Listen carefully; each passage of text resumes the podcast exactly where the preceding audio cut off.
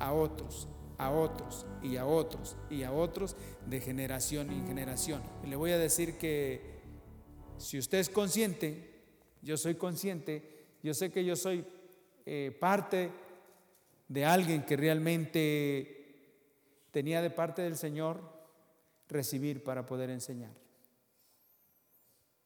Muchas de las cosas que el Señor nos ha enseñado no solamente ha sido directamente de, Él, muchas de, la, muchas de la enseñanza, muchas de la palabra nos la ha enseñado a través de otros siervos, a través de otras vidas. Inclusive yo cuando voy a la escuela dominical con los demás, ahí aprendo. Yo se los he dicho varias veces. Ahí aprendo de los hermanos que están compartiendo. Muchas, muchas de la palabra no, no es solamente que directamente me la haya revelado el Señor, me ha hecho oír y me ha hecho ver en el momento que Él le ha placido, usando a otros hermanos. Entonces yo creo perfectamente, tengo convicción de lo que dice Proverbios 29, 18. Proverbios 29, 18 dice que el pueblo sin profecía se desenfrena. El pueblo sin palabra, se, nosotros le llamamos, eh, es como eh, eh, un, un carro sin frenos. Y está corriendo en la carretera y no tiene, y no tiene frenos. ¿Qué piensan que va a pasar? Ya pensaron qué le va a pasar. Dice que así somos nosotros sin palabra. Estamos expuestos a ser destruidos. Estamos expuestos a ser realmente a equivocarnos. El pueblo sin profecía se desenfrena. Se desenfrena, no tiene frenos, no tiene frenos, está expuesto a ser destruido.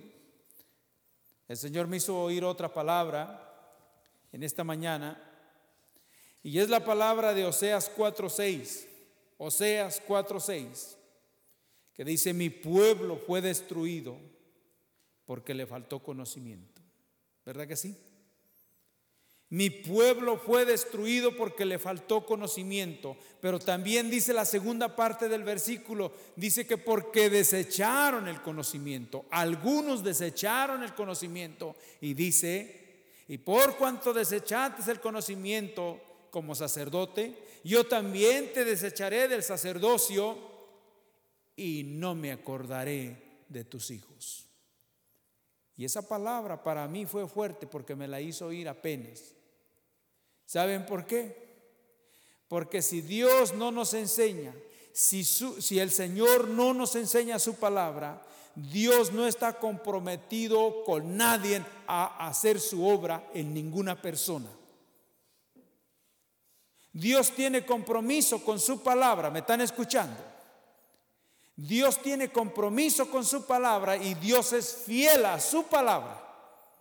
Si una persona ha sido enseñada, Dios ha prometido, por ejemplo, a los niños, instruye al niño en su camino y aun cuando fuere viejo, dice que no se va a apartar. Yo no sé, yo no sé cómo le va a hacer Dios, pero si yo le enseño a mi hijo y aún crece, yo lo veo con actitudes que no convienen, pero yo tengo promesa porque le enseñé, le enseñé su palabra él tiene compromiso. Dios tiene compromiso con su palabra y Dios es fiel y Él va a cumplir su promesa. Pero si le hemos enseñado, porque sabe que Él está comprometido con su palabra. Él no está comprometido porque nosotros digamos, no cree en el Señor Jesucristo, será salvo a toda tu casa. ¿Cómo va a ser salvo a toda tu casa si no se le enseña la palabra? Pero si se le ha enseñado la palabra, Dios es fiel a su palabra.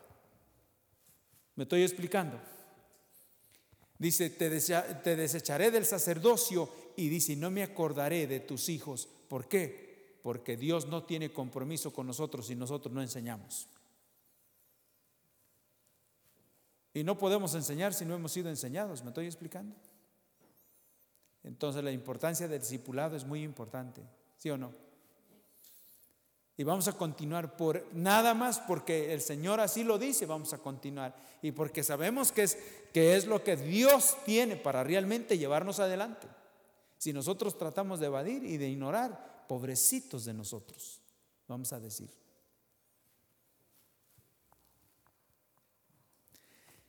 Y, estamos este, viendo cuándo este, empezar. En esta, en esta ocasión he estado orando al Señor y este, ya es tiempo, pero en esta ocasión nos vamos a suscribir a aquellos que quieren continuar con el discipulado. Así, así vamos a entrar en ese orden. Creo que entre más, el que más se le da, más se le demanda, ¿sí o no? Y ya para andar así con pasitos, una iglesia que ha sido enseñada, que el Señor le ha enseñado, es un pecado.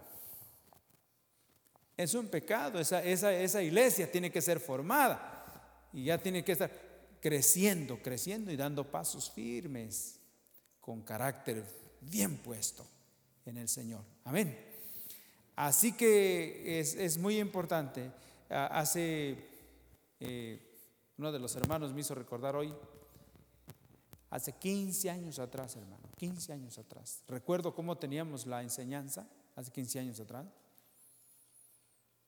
16 años atrás. Es que teníamos la escuela dominical, teníamos el culto eh, de servicio, alabanza y adoración que le llamamos, teníamos el mensaje y luego, luego terminamos, salíamos a comer y a las 5 de la tarde regresábamos para tomar el discipulado. Eso hace años. Y ven cómo se ha ido, cómo se ha ido, cómo, cómo ha ido, cómo se ha ido diluyendo toda la situación y por eso cada vez uno está peor. ¿Me estoy explicando? Porque no hay esfuerzo para aquello que es eterno, para lo que es eterno. Nos, nos cansamos para lo que es eterno. Lo que realmente tiene valor no le damos valor y por eso se terminará en una ruina que nosotros no, no tenemos una idea. Pero sin embargo el Señor dice, le dijo a aquellos que sabían oír la voz del Señor, les dijo, esfuérzate, esfuérzate, esfuérzate, esfuérzate y sed qué? Valiente. Aquí no nos habla de que con un pie sobre el otro vamos a llegar al final. Y qué bueno, y si habláramos del esfuerzo, ¿ves ven cómo nos esforzamos para trabajar? ¿Sí o no? ¿Verdad que sí? ¿Cuántos se levantan a las 5 de la mañana igual que yo? Y si nos agarra el sueño y vemos y, ya está con la ropa al revés, pero ahí vamos. ¿Sí o no? ¿Habrá llegado aquí al culto algún día con la ropa al revés porque venía corriendo? Recuerdo que alguien dijo, dice, cuando estaba yo en la gasolinera, voy viendo que el pantalón esto lo traía para atrás, porque porque se había levantado de prisa. Pero que, pero, pero corriendo. ¿No? Así se ve el empeño que le ponemos, ¿verdad que sí? ¿Sí o no? Y en las cosas de Dios. Si podemos y si no. Es eterno, en ellos nos va la vida eterna por toda una eternidad. Por toda una eternidad. Pienso en el infierno como el Señor lo describe. En el infierno, ¿sí saben cómo, verdad, que describe el infierno el Señor? Dice que el rico decía, que decía cuando le dice a Abraham que envía a Lázaro, ¿verdad? Pero eh, decía que había una cima que los, los separaba, ¿verdad? Entre ustedes, entre ustedes y vosotros hay una gran cima. Ustedes, quiere decir que con Abraham había más, Lázaro y más, entre ustedes y vosotros también está diciendo el rico que no estaba él solo en el infierno, que allá había más. ¿Me estoy explicando? Y nosotros estamos atormentados, dijo el rico. Allí había más personas, hermanos. Que Dios tenga misericordia de nosotros. Amén. Quisiera hablar, por ejemplo, en esta tarde acerca de, óigame, del descanso, de esa, esa paz que solamente se puede encontrar en el Señor. Y quiero que vayamos aquí, una de las... Fuimos llamados, fuimos llamados, fíjense, fuimos llamados a esto, a vivir este estilo de vida. Dice el Evangelio de Juan 10:10, ¿verdad? Que dice que el ladrón vino, el ladrón vino. Él vino para robar, él vino a matar, él vino a destruir. Pero el Señor Jesús dice, pero yo he venido para que tengan vida y para que la tengan en abundancia en abundancia. Y eso quiere decir cuando hablamos de abundancia, no estamos hablando de materiales, nada, una vida abundante, una vida que, se destaca, que en medio de, situaciones tan críticas, tan difíciles, se puede ver la paz del Señor, la, eh, la prosperidad, la realidad del Señor en esa vida. Como el árbol plantado junto a las corrientes de las aguas que da su fruto a su tiempo, que en el año de sequía dice en el tiempo que la hoja cae, dice que su hoja no cae. Y todo lo que hace, ¿qué? Ese, ese Salmos, ese Salmo, capítulo, capítulo 1, del 1 al 6. ¿O cuántos versículos tiene? Eh, como nos hace falta conocer la escritura, ¿verdad? Ahorita la hermana Mari nos está sacando como el día que la niña de los hermanos, de la hermana Erika, se les olvidó el versículo a todos los demás. Y se acordó ella y lo dijo todo. Ya todos dijeron salimos adelante. Bien. Vamos a continuar aquí, amados. Bien. Eh, aquí Hebreos capítulo 3. Vamos a ir aquí al libro de los Hebreos capítulo 3.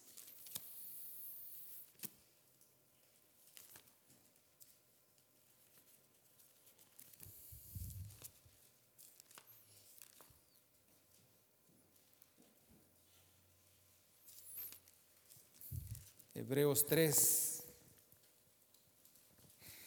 Ah, dijimos que el Señor sacó a Israel de Egipto para llevarlo a una tierra ¿qué? Una tierra abundante.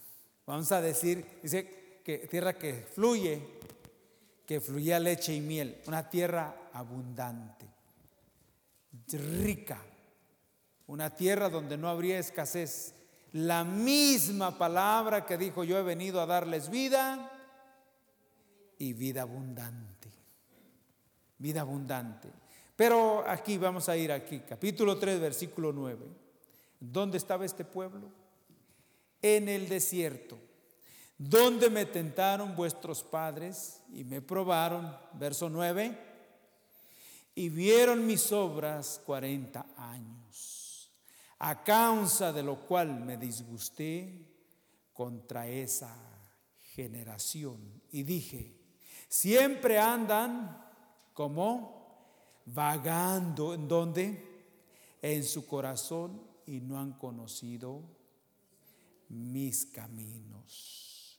Por tanto, juré en mi ira, no entrarán en donde? En mi reposo no entrarán en mi reposo. No habrá vida abundante.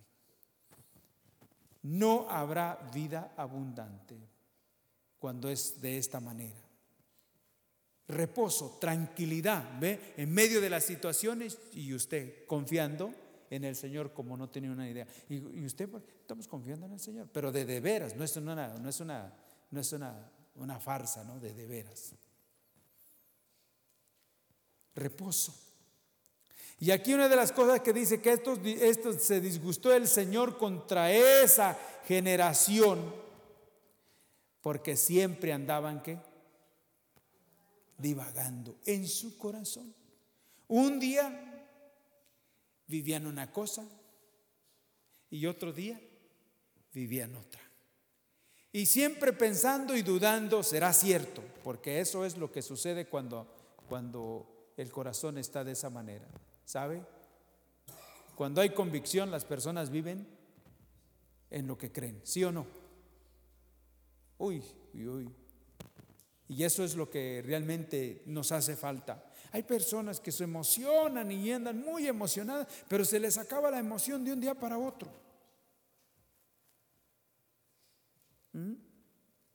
Y es bueno tener emociones, pero esas emociones tiene que canalizarlas bien el Espíritu Santo.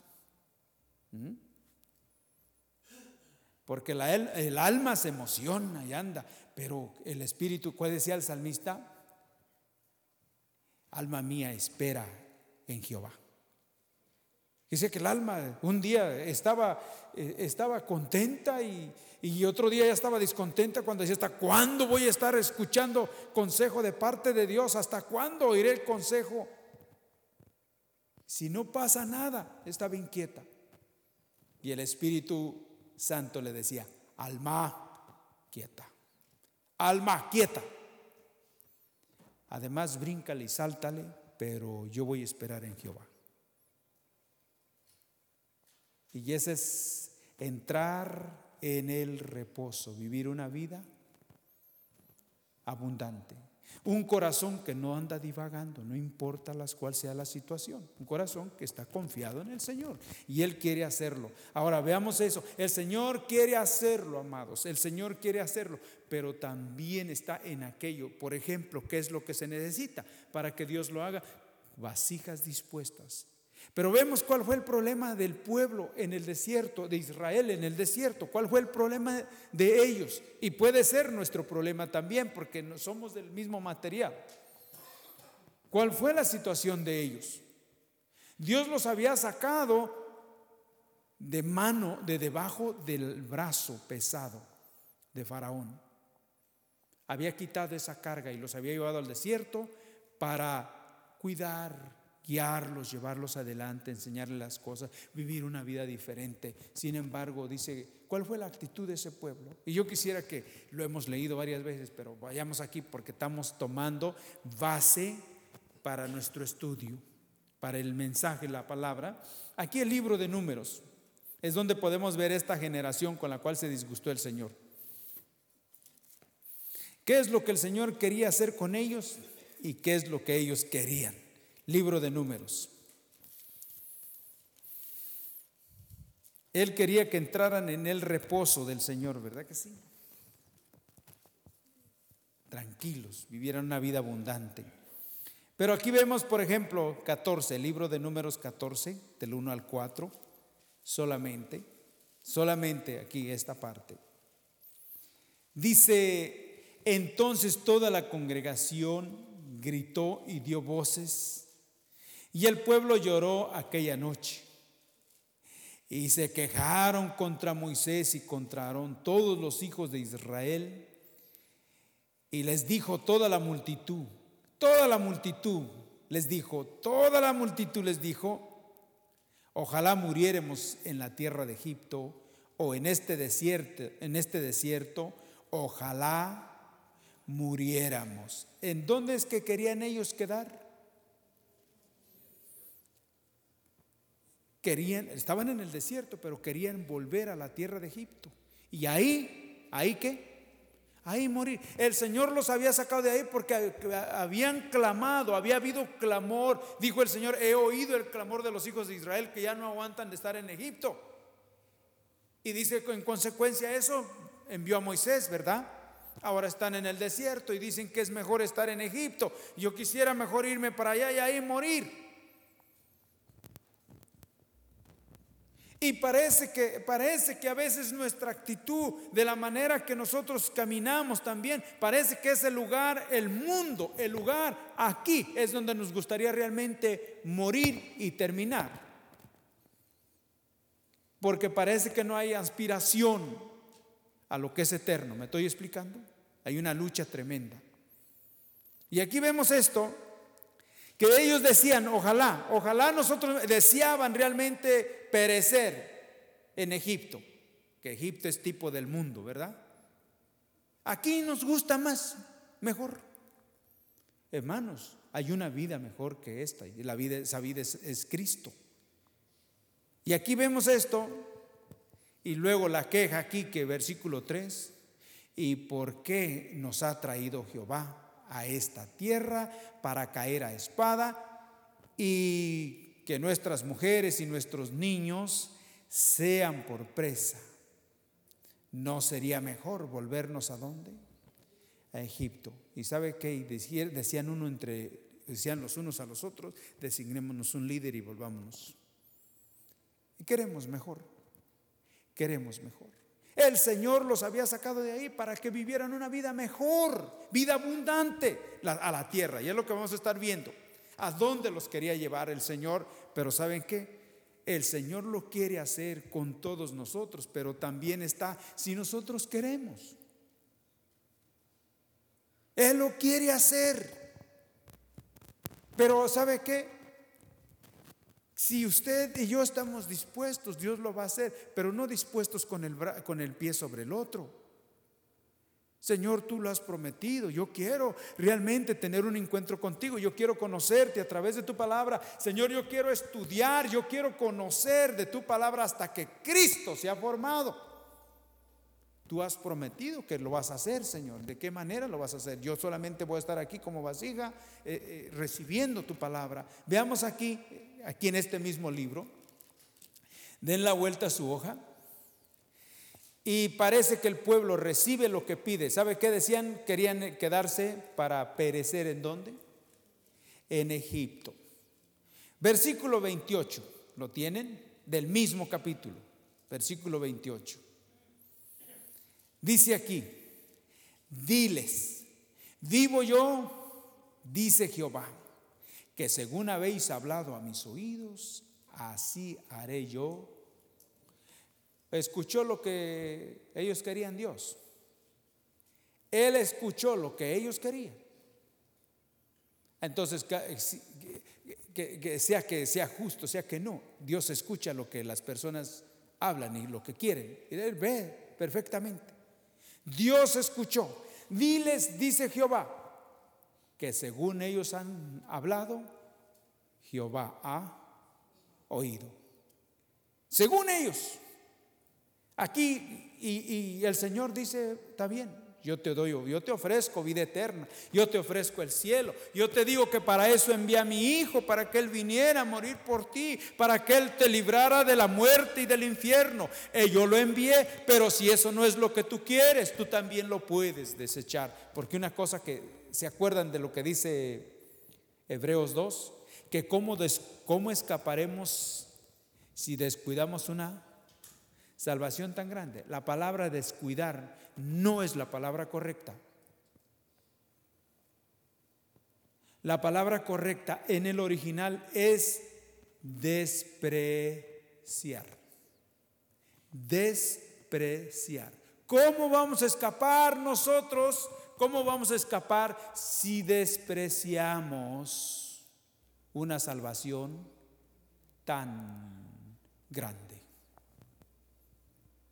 Y sabe que cuando no hay aprecio es que, es que hay desprecio, ¿verdad que sí? Cuando no se aprecia, se menosprecia. ¿Y cómo vamos a escapar de lo que nos espera si nosotros despreciamos o menospreciamos aquello que realmente tiene valor? O que es valoroso, o que está por encima de todo. Aquí vemos esto, continuemos viendo esto aquí. ¿Qué dijo, qué dijo Diles, verdad? Dice que así hará. Dice, diles vivo yo, dice Jehová, que según habéis hablado a mis oídos, así haré yo con vosotros. En este desierto caerán vuestros cuerpos, todo el número de los eh, de los que fueron contados de entre vosotros, dice, de 20 años arriba, los cuales han murmurado contra mí.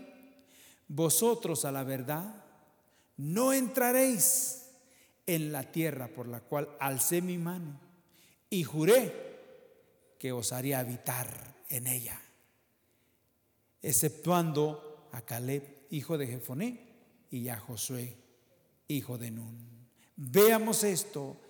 ¿Dónde los haría? A la tierra, a la tierra que yo había jurado que ustedes la habitarían. Pero porque la desprecian, así que ¿cómo van a evitarla? Y esa tierra, ¿sabe? Esa tierra para nosotros no es la tierra de Canaán. ¿Qué es la, ¿Cuál es la tierra que Él ha preparado para nosotros? ¿En quién nos encontramos? Nuestra salvación es en Cristo, donde Él quiere que usted y yo habitemos. En Cristo. De modo que si uno está en Cristo, nueva criatura es, las cosas viejas pasaron. Esa es la tierra, ese es el lugar que Dios ha preparado para aquellos que, aquellos que eh, han confesado, han creído en su corazón, ya han confesado con su boca. Creído, no que solamente hicieron una oración, sino que realmente creyeron. Veamos aquí, versículo 31. Pero a vuestros, a vuestros niños, a los cuales dijiste que serían qué? Presa. Yo los introduciré y ellos conocerán la tierra que vosotros qué? Vean, ¿cómo les dice? Que descuidaron o des... Es fácil decir, no, pero ¿cómo, cómo, es que, ¿cómo es que se descuidan las cosas? Menospreciándolas. ¿Han visto, por ejemplo, los, los fierros viejos que no tienen valor? ¿Dónde se encuentran? Hay por las casas, ¿verdad? ¿Dónde se encuentran los fierros viejos que no tienen valor? Pues por allá rondados, ¿verdad que sí? No es lo mismo tener un anillo de, de 14 quilates o un, no sé qué, brazalete que tenga oro, ¿verdad? ¿Dónde se encuentran esos?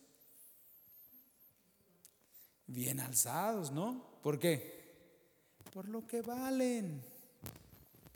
Por lo que valen. Pero sin embargo, esto es que despreciaron esa tierra que fluía, ¿qué? Leche y miel. El lugar donde el Señor quería que ellos habitaran. Y esa tierra para nosotros es Cristo. Y sabe que Él todavía sigue siendo menospreciado y despreciado y rechazado por los hombres, ¿sí o no? No le damos el valor, porque no sabemos, no sabemos valorar, pero por eso necesitamos del Espíritu Santo para que nos lleve a valorar lo que es esa gran salvación para nuestras vidas. ¿Verdad que sí?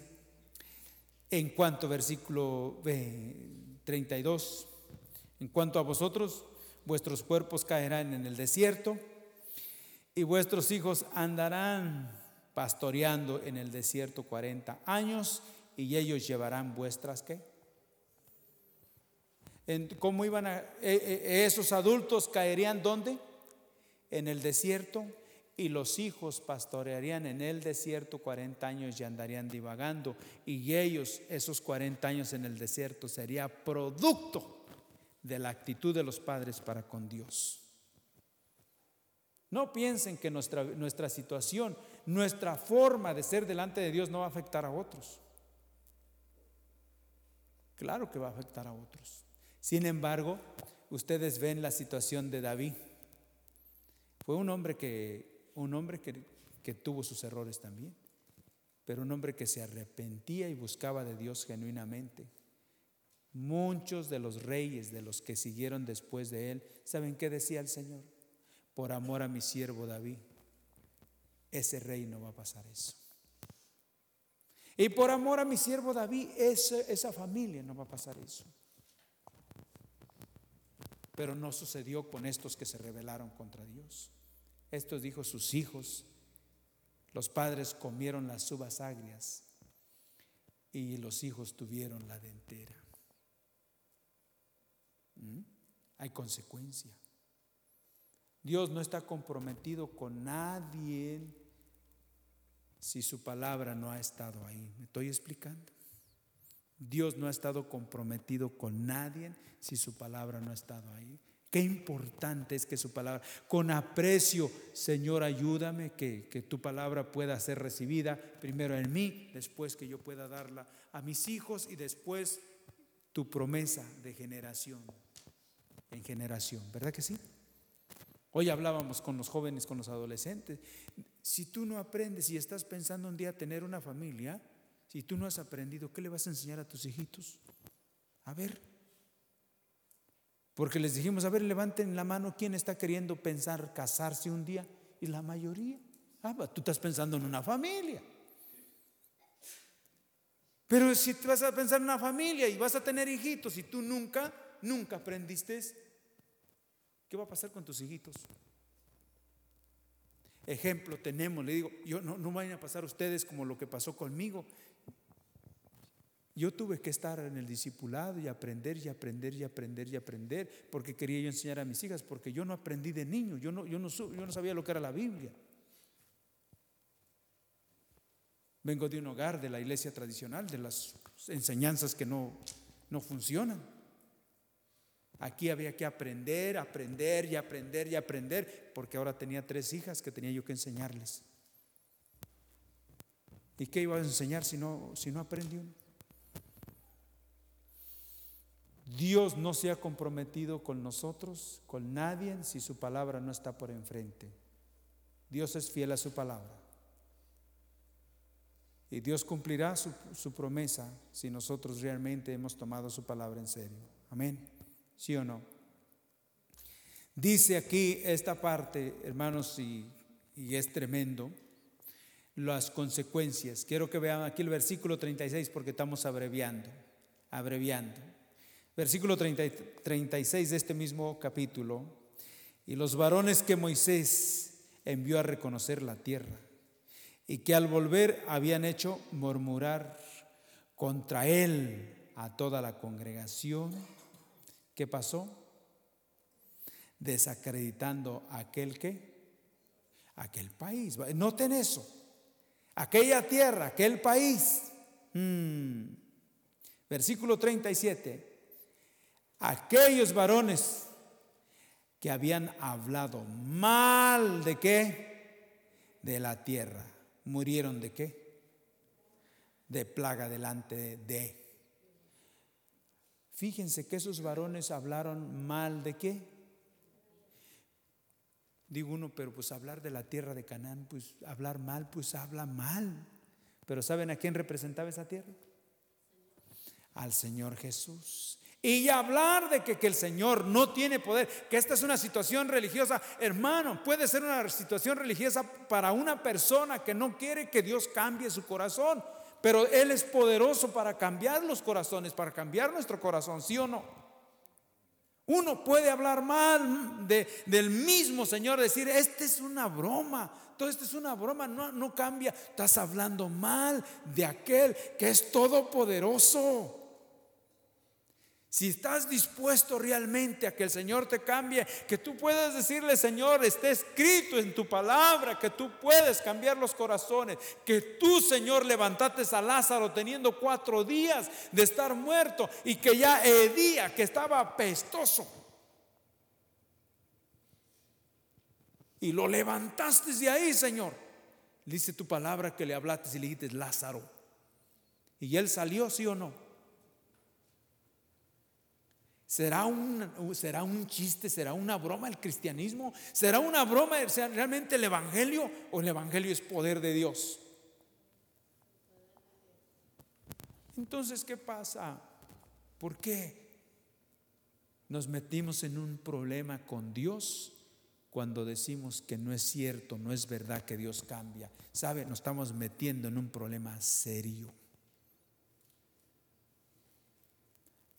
Dios no nos ha cambiado porque no hemos querido que nos cambie. Este pueblo no lo sacó del desierto porque no quiso salir del desierto. Ellos dijeron, mejor nos vamos a Egipto.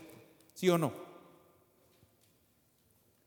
Pero aquellos que querían, que fue Caleb y Josué, que querían entrar a la tierra prometida, ¿sí los llevó o no?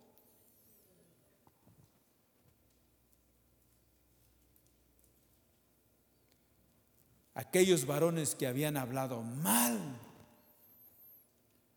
mal de la tierra, esos, esos murieron. Fíjense que uno puede decir, bueno, ¿qué, qué tenía que ver que hablaran mal de la tierra de Canaán? Además, ahí vivía pura gente mala, pecadora, terrible, los cananeos, los hebeos, los seduceos, todos aquellos. ¿Qué tenía de mal? Pero es que no estaban hablando de la tierra de Canaán. Estaban hablando de una persona. Amén, ¿sí o no? Uh, hermanos. cuidadito, ¿no? Cuidado y que el Señor obre en nosotros. Saben que el Señor quiere cambiar nuestras vidas, pero está en que si nosotros queremos que Él nos cambie, porque esta generación no quiso. Esta generación no quiso. Quiero que hagamos un, pequeño resumen de lo que realmente hemos estado viendo, hemos venido viendo cómo, cómo el Señor este, eh, aún trató con este pueblo. Aquí en el Salmo 78. Salmo 78.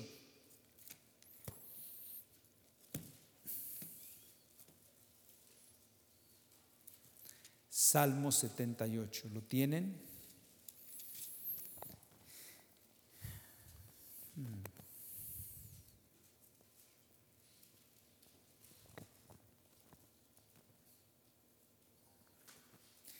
Ahí en el versículo 52, vamos a hacer algo aquí, algo más de lo que el Señor hacía con, quiso hacer con este pueblo, o más bien hizo con este pueblo.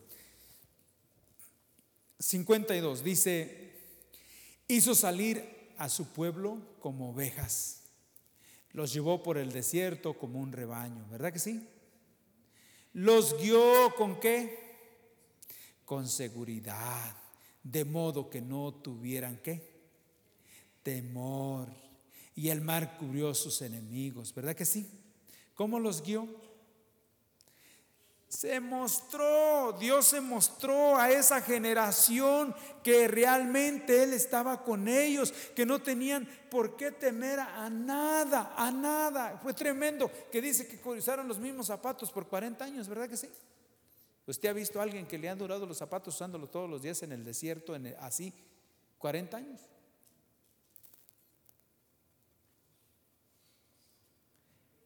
Y que el, el pie no se les hinchaba. Ahora nosotros ni viajando en avión porque ahí se nos hinchan los pies. Y aquí vemos esto, el Señor fue, se manifestó en medio de ellos, haciéndoles ver, palpar que Él era su Dios. Era su Dios, que confiasen en Él, que no tuvieran miedo, que no tuvieran temor aquí. Verso, ¿dónde nos quedamos? 54. Ajá. Dice aquí, los trajo después a las fronteras de su tierra santa, ¿verdad? Y a este monte que ganó según su mano, ¿qué? Derecha. ¿Los trajo hasta dónde? Hasta la línea, hasta la frontera. Ese pueblo miró la tierra, pero no la pudo poseer. Hasta la frontera las trajo ahí. Miraron la tierra, pero no se han de ver arrepentido. Pero ya Dios había dicholes que ellos no. Ellos no. Y los trajo hasta ahí. Y les mostró, dice, hasta el monte que él ganó con su mano derecha. El monte, ¿sabe qué quiere decir? Monte, reino. Reino. El reino de Dios, el reino de Dios se encuentra en la persona de nuestro Señor Jesucristo. ¿Y sabe qué? ¿Sabe qué? ¿Qué le mostró el diablo al Señor Jesucristo? Los reinos de qué? De la tierra. Le dijo, esto usted daré si tú postado me adoras. Pero ¿dónde se los ganó el Señor? En la cruz del Calvario. En la cruz del Calvario. Ahí se los ganó nuestro Señor Jesucristo. Eso es lo que Él quiere hacer con nosotros. Entendamos que Él quiere mostrar. Él, tiene un lugar para nosotros a través de la muerte, de la resurrección de nuestro Señor Jesucristo.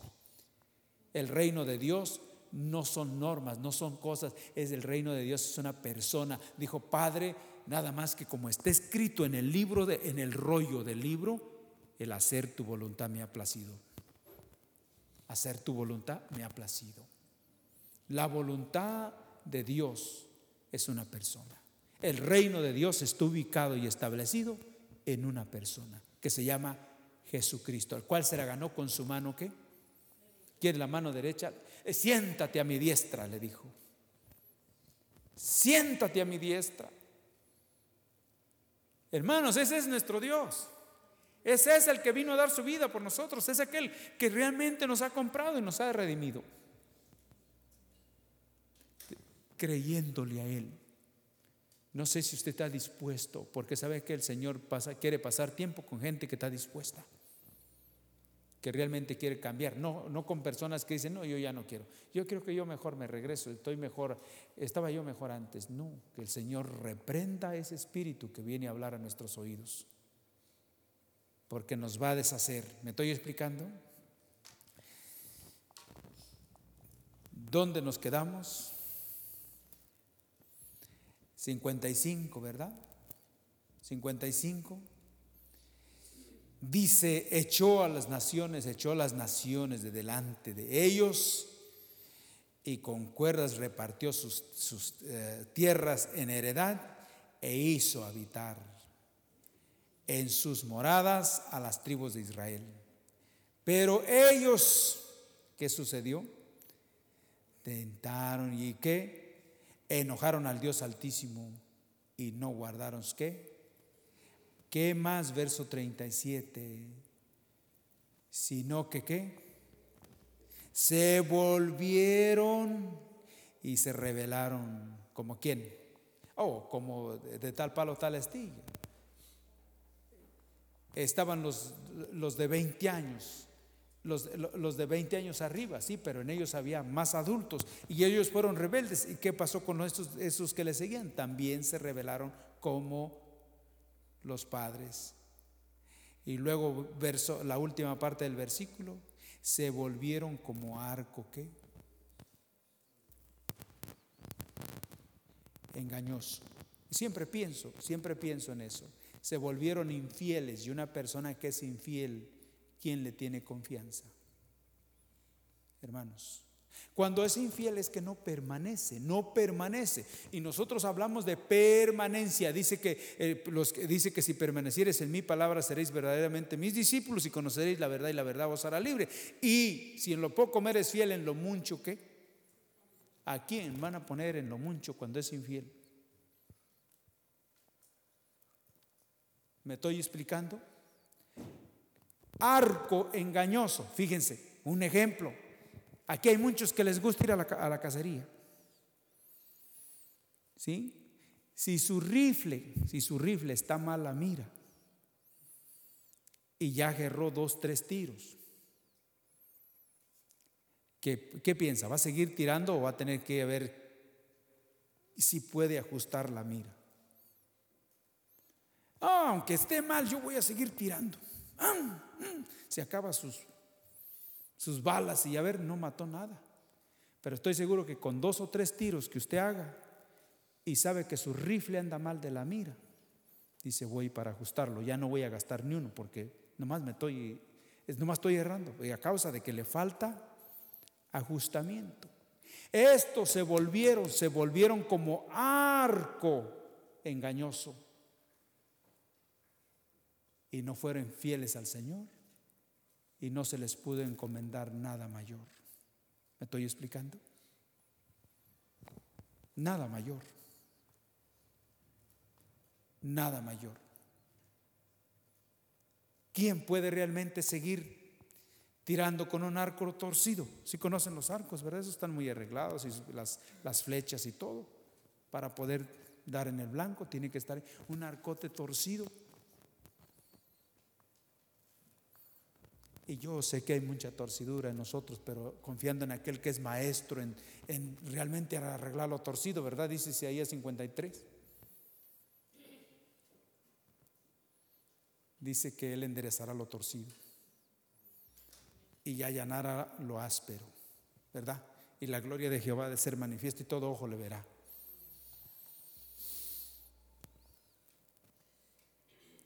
¿Se volvieron qué? Mm, como arco engañoso. ¿Y qué más? Verso 58, estamos haciendo un resumen. Estamos viendo ahí a través de la palabra. Verso 58. Dice, ¿qué sucedió? Le enojaron con sus qué? Con sus lugares altos y le provocaron a celo con sus imágenes de talla. Dice, lo oyó Dios y qué pasó? Y se enojó. Se enojó y en gran manera aborreció a quién. Ah, por eso que Dios ama. Dios ama. Dios, Dios ama. Él ama. Pero dice que amó a Jacob y aborreció a Esaú. ¿Por qué amó a uno y aborreció al otro? Porque Esaú decidió ser profano. Decidió ser profano, mundano. Jacob sabía que había luchas en él, pero dice que le rogó, lloró y le dijo, cámbiame en el vado de Jabot, ¿se acuerdan? Le dijo, ¿cómo te, ¿cuál es tu nombre? Le dijo, mi nombre es Jacob, que significa tramposo, estafador, robador, infiel, todo lo que se quiera decir de mí, pero quiero que me cambies. ¿Sí o no? Dice que aborreció a Israel porque no quiso que Dios lo cambiara. ¿Me estoy explicando? Ay, Diosito, no me va a pasar. Diosito, no, no me va a pasar. Diosito es bueno. Yo no conozco a ningún Diosito. Yo conozco a un Dios grande. Y un Dios en nuestra mente no nos va a librar del juicio eterno. Pero un Dios en nuestro corazón, sí. ¿Me estoy explicando? El que creyere en su corazón y confesare con su boca que Jesús es el Señor, que Dios le levantó de los muertos con propósito, ese será, ese será, ese será, será salvo. ¿Sí o no? Verso 60. Dejó por tanto el tabernáculo de Silo y la tienda que habitó entre los hombres. Ah, ustedes han estado hablando, viendo la este, enseñanza sobre el tabernáculo, ¿verdad? Que estaba en el tabernáculo, han estado aprendiendo muchas cosas y todo. Pero ahí estaba el arca del pacto, ahí estaba eh, las, las dos tablas de los diez mandamientos, estaba la urna de oro con el maná y la vara de Aarón que había reverdecido. El arca del pacto representaba la presencia de Dios en medio de su pueblo, pero cuando el pueblo no quiso realmente su presencia y menospreció y despreció la presencia, dice que Dios mismo abandonó. Los dejó, los dejó y se acuerdan cómo, ¿cuándo fue cuando sucedió eso? Cuando los filisteos se, levantaron contra Israel y se llevaron cautiva el arca del pacto.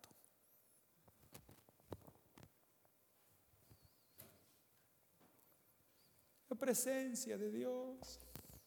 Ahí no había presencia de Dios. Cuando nos volvamos insensibles y haya hipocresía en nuestro corazón, la presencia de Dios no se va a mover. Y por mucho que digamos, aquí queremos, no, tendrá que ser con todo el corazón.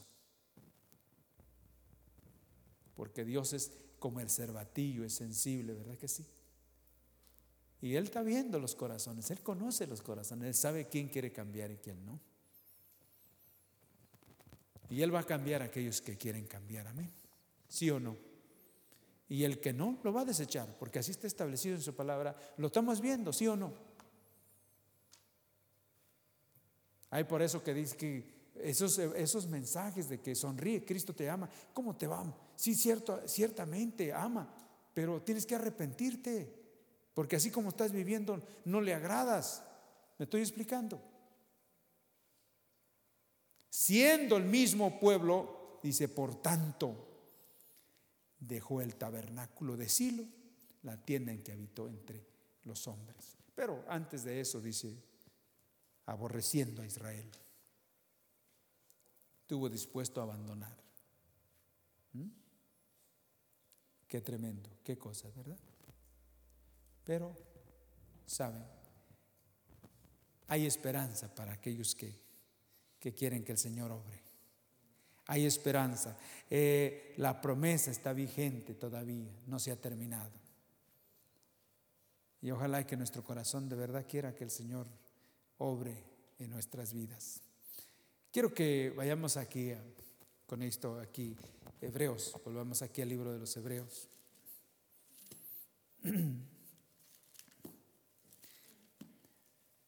Bendito sea el Señor, gracias al Señor porque hay esperanza en Cristo Jesús, porque no se ha terminado. Ahí está esa esperanza para cada uno de nosotros. Viendo, por ejemplo, eh, esta palabra que, que vamos a estar aquí viendo, Hebreos 4, Hebreos 4.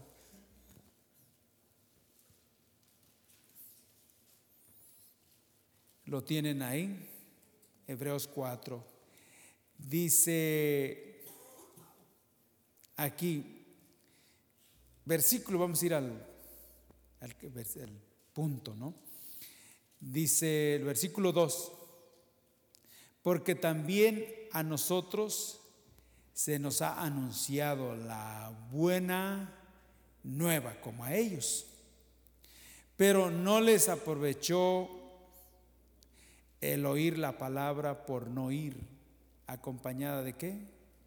De fe a los que qué. Aquí están, aquí están, aquí están nosotros, escuchemos, aquí está aquello, nosotros y, y ellos. Aquí están nosotros y ellos. Y esto es importante, que quiere decir que no vayan a pensar, no, pero es que esa, esa, esa, generación fue tremenda. ¿Cómo vieron las señales y los, los milagros del Señor y no cambiaron? No, pero aquí ya nos agarra bien cerquita. Nosotros y ellos. Y aquí, tanto a nosotros como a ellos, se les ha anunciado, se nos ha anunciado la buena nueva. El Evangelio son buenas nuevas nuevas de salvación, ¿sí o no? Es el Evangelio. Nueva. a nosotros y a ellos se nos ha anunciado. Pero como nosotros leemos que ellos quedaron en el desierto, ellos quedaron postrados en el desierto, entonces podemos estar de acuerdo con lo que dice el Señor. Dice que a ellos no les aprovechó. Ellos escucharon, pero no les benefició. ¿Por qué? Porque vemos que quedaron postrados en el desierto. Si les hubiese beneficiado, si les hubiese servido, hubieran pasado el desierto, ¿sí o no? Pero no vemos aquí que porque Dios haya fallado en su palabra, sino porque ellos quisieron quedarse en el desierto.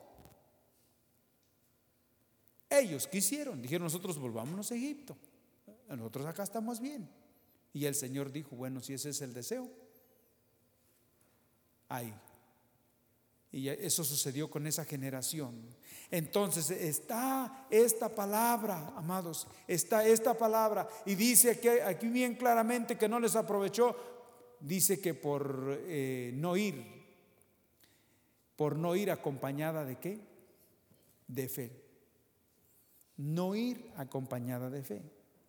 Y eso sí, eso sí que vamos a ver de qué manera el Señor nos la puede enseñar esto, ir acompañada de fe. Acompañada de fe. ¿Qué tal? Nosotros entendemos que cuando una persona nos acompaña, hay hasta cierto punto, eh, eh, nuestro corazón hay hasta cierto punto mucha confianza, ¿verdad? Eh, seguridad. Nos sentimos, no sé el camino, pero, pero una persona pues dice que me va a acompañar. Recuerdo que una vez estábamos perdidos en cierto lugar en una ciudad y no sabíamos cómo salir. Estamos perdidos. Hace años. Y dijimos, pues la única forma de que salgamos de aquí es que le digamos a un policía que nos saque. Ya buscamos ahí y dijimos a la policía que estábamos perdidos, extraviados. ¿Para dónde van? No, vamos para. Dice, pues síganme entonces. ¿Qué, estamos, ¿Qué estábamos haciendo? estamos yendo en pos y estamos uniéndonos, dejándonos guiar. Guiar.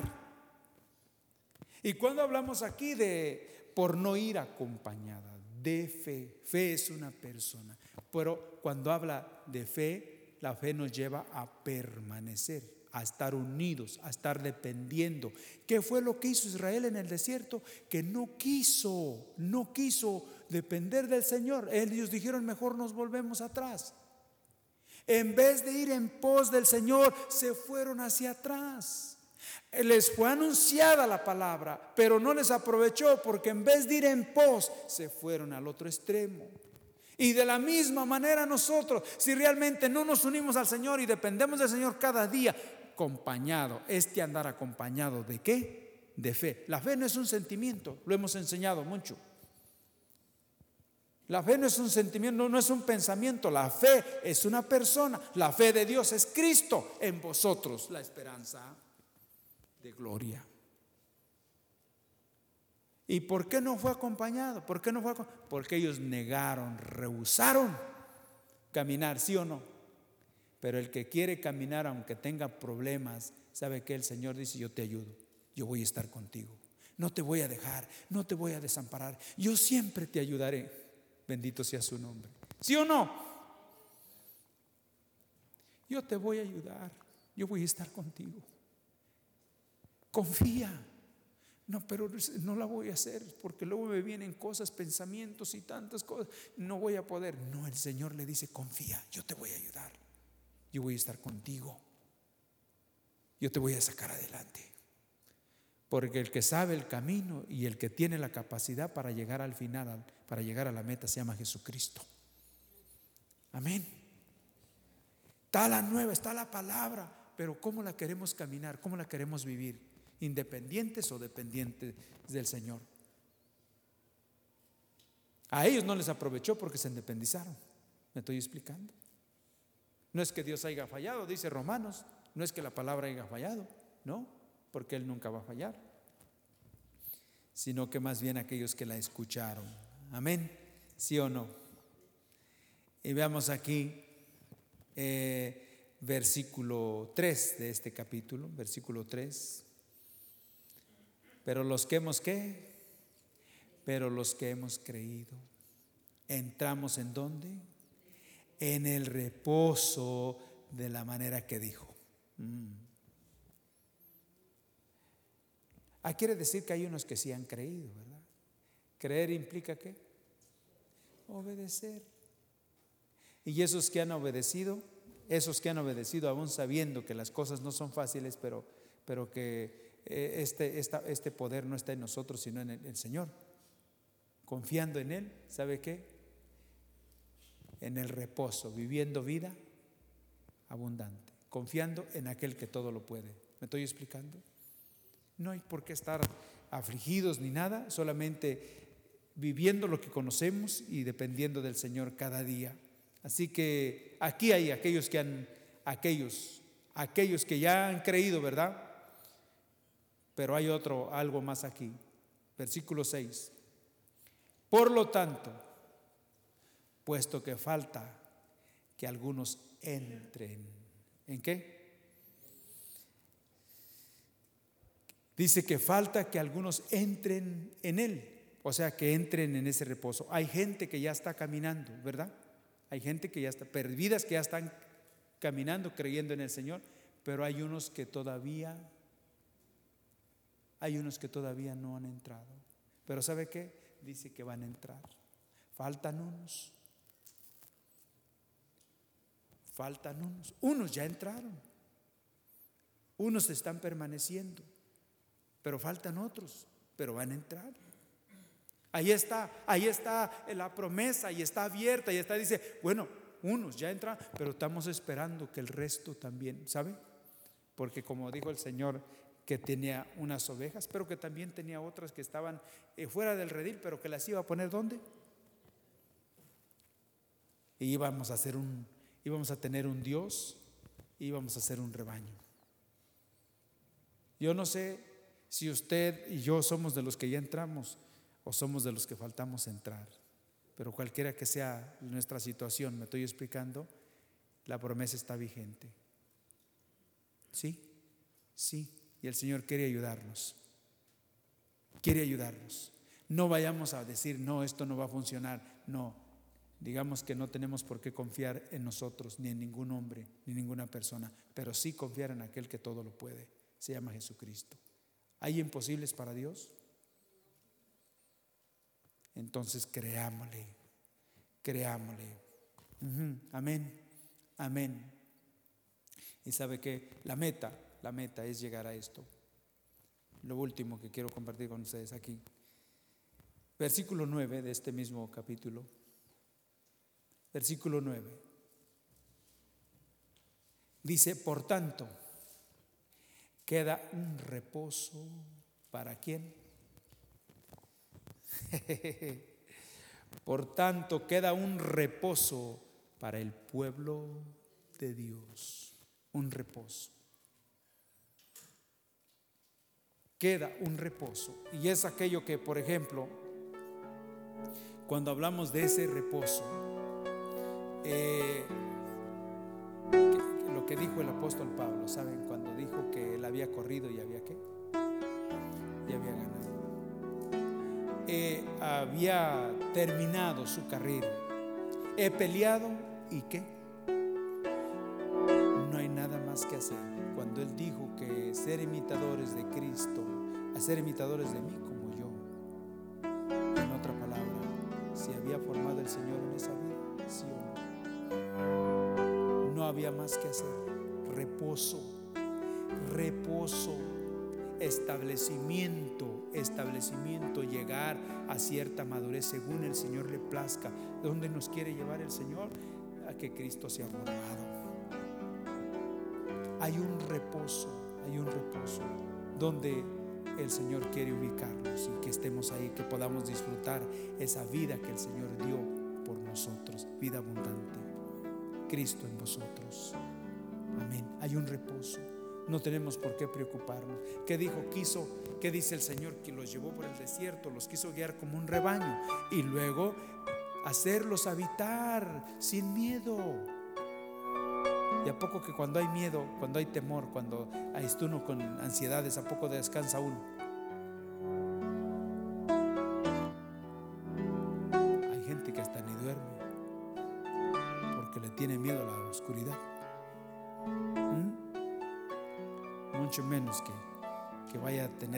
Descanso, reposo, confianza en el Señor. Hermano, nuestra confianza no está en el hombre, está en el Señor. Si, usted desea que el Señor realmente lo cambie y lo lleve adelante, el Señor lo va a hacer. Pero si no queremos, Él tampoco se va a meter con nosotros. ¿Sí o no? Que el Señor tenga piedad de nosotros. Amén. Hay solamente un lugar donde el Señor nos quiere tener. Y ese lugar se llama Jesucristo. Pero ahí hay un orden. Ahí hay un orden. No se puede tener ese reposo sin estar unidos. Formar parte de Él. Es muy importante. Vamos a estar terminando por ahí. Que el Señor nos ayude. Nos lleve adelante. Vamos a ponernos de pie y estamos terminando.